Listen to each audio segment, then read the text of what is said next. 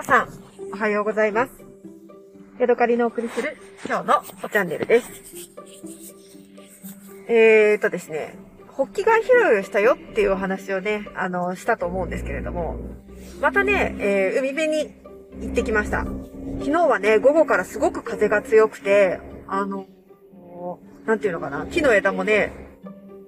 こう、わさわさ揺れて、えー、嵐のようなね、すごい風でした。でね、これはやっぱりね、あのー、また、ホッキ貝が転がり出てしまっているに違いないと思って、えー、もう一回ね、あの、海辺のお散歩、朝早くね、出かけたんですけれども、思った通りね、えー、二つね、ホッキ貝を拾うことができました。それとね、今日ね、あのー、前回と違ったのは、ホヤがね、色、いくつも落ちていました。ホヤね。私あんまりホヤには詳しくなくて、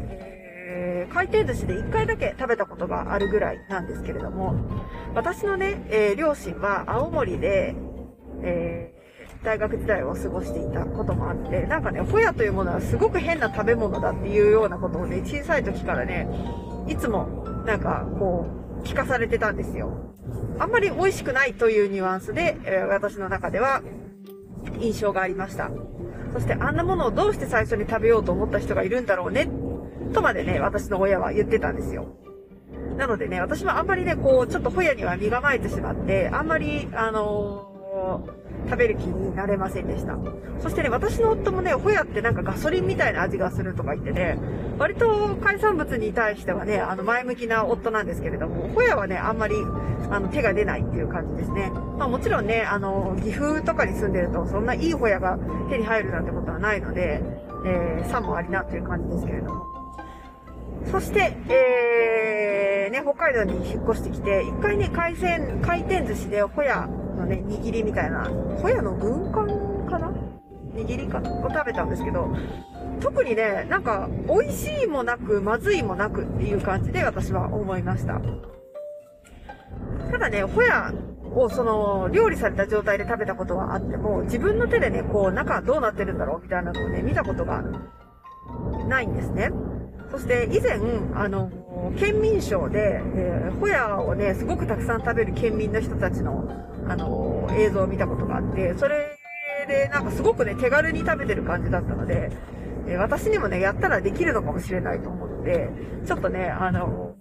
海辺に転がっていたホヤをね、3つぐらい拾って持って帰ってきました。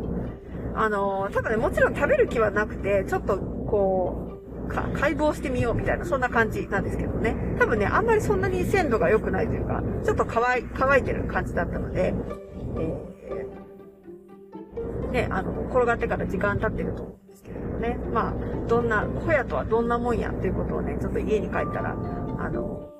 見てみたいなと思っています。そしてね、ホッキ貝の食べ方についてお話ししたいと思います。えー、前回ね、ホッキ貝を拾いまして、どうやってこれを、あのー、食べたらいいんだっけっていうことをね、もう一回 YouTube というか、インターネットで検索しました。今までにね、3回ぐらいホッキ貝は、あのー、開く機会があったんですけども、大体ね、私もね、すべて忘れちゃうんですよね、毎回。なので、昨日もね、あのインターネット開いて、えどうやってやるんだっけっていうことをね、一からもう一回ね、勉強し直しました。まず、えー、まあ、綺麗に洗いますよね。結構ね、砂地のビーチなので、あの、砂がね、あの、大量に食い込んでるというか、入ってるんですよね。で、えー、砂をよく落としまして、それから、えー、貝、貝ナイフみたいな、あの、を差し込んで、えー、貝柱をね、切ります。そして、えー、貝をこじ開けるというか、あの、上と下に開きまして、えー、貝から身を剥がして、それから、えー、なんか内臓とかは外して、えー、ピンクのね、ピンクじゃないな。うん、なんていうのかな、コリコリしたね、食べやすい身、身と、それから貝柱と、それから紐に分けたりとかしてね。そして、あの、身には内臓がくっついてるので、内臓とおぼ、おぼわしき、おぼわしき部分をこう、キャッキャッキャッと取り除いたりとかしてね。そんな感じで、下処理をしました。そしてね、やっぱりちょっとね、あの、火が通ってる方が美味しい感じがするので、そのまま生でも食べれないことはないんですけれども、えー、湯通しをしてね、ちょっと、あの、湯にくぐらせて、一瞬茹でるような感じで、えー、料理をしました。そうするとね、身がね、ちょっとね、赤っぽく、あの、色がちょっとね、綺麗な色になってね、見た目もね、可愛くなるので、やっぱりなんか、美味しくなるし、見た目も可愛いしっていうことでね、湯通しはやっぱりした方がいいなと思います。はい。そしてね、夫が言うには3%の塩水につけてしばらく置いとくと、あの、砂をね、よく吐いてくれるからいいよって言ってたので、えー、家に帰ったらね、3%の塩水を用意して、ちょっとね、砂がどのくらいまで吐かせられるのかっていうのをね、あの、検証してみたいなと思います。それからね、今日ね、ちょっと珍しく、あの、お外でね、おやつを食べてきました。夫が働いている、あの、ところの、ところでね、焼きたてのね、アップルパイが売ってるんですよ。でね、夫はね、あの、それがすごく評判がいいから、ぜひ一度食べてきてくれないかと言ってね、あの、私にしきりに勧めるものですから、え私としてはね、あの、朝一のご飯に、こんなね、あの、血糖値がドカンと上がるようなものを食べたらね、体に悪いんじゃないかしらと思ってね、心配ではあるんですけど、あまりにもね、何度も、あの、食べ、ぜひ、美味しいって評判だから食べてほしいと言われるので、えー、ありがたくね、ちょっと、お外でおやつをしてきました。確かにね、評判通りね、あの、美味しかったです。カリカリ、シャクシャクのパイ皮に包まれた、トロンとしたね、アップル。アップルパイというか、なんていうのかな？アップル生地？違うな。アップルジャム的な感じ。そしてね、意外とね、そこまで甘さがね、強くないし、あのシナモンとかもね、そんなに厳しい感じでもなくて、えー、すごくね、日本人でも食べやすい。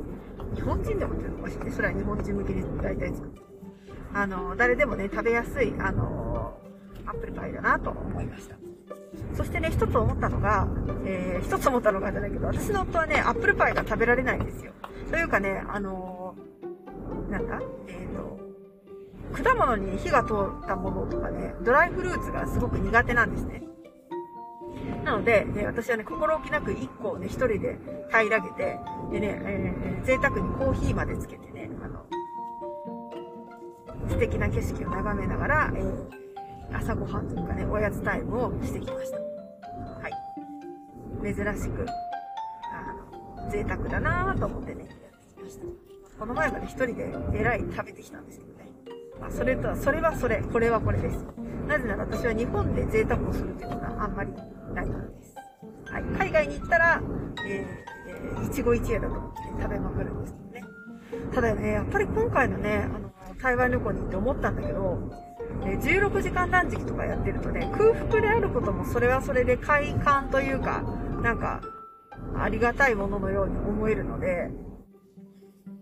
お腹が空いてないのに次のご飯を食べるっていうのがね、なんかね、こう、心理的に嫌なんですよね。あー、まだ、こう、胃が重たいのに、次の、次のご飯食べるのか、でも、うん、食べとかないと、またいつ来れるかわかんないしな、とかっていうようなことをね、あの、考えてしまうんですけれども、なんか、あの、体の声を今まで聞かずに、朝に食べます、昼に食べます、夜に食べますってやってて、やっぱりね、それは体の声を聞いてお腹が空いたら食べるってやるのがいいんだろうけど、えー、旅行に行ってね、こう今しか食べられないみたいな時に、それをやると、なんかね、あの、せっかくのね、美味しいものを食べる機会をね、失ってしまっているようね。なんかね、もったいないなって思っちゃいました。まあ、よし、よし、よし足ですよね。はい。というわけで、えー、今ね、家に帰ってきたところです。はい。というわけでね、今日はここまでです。また次回お会いしましょう。さようなら。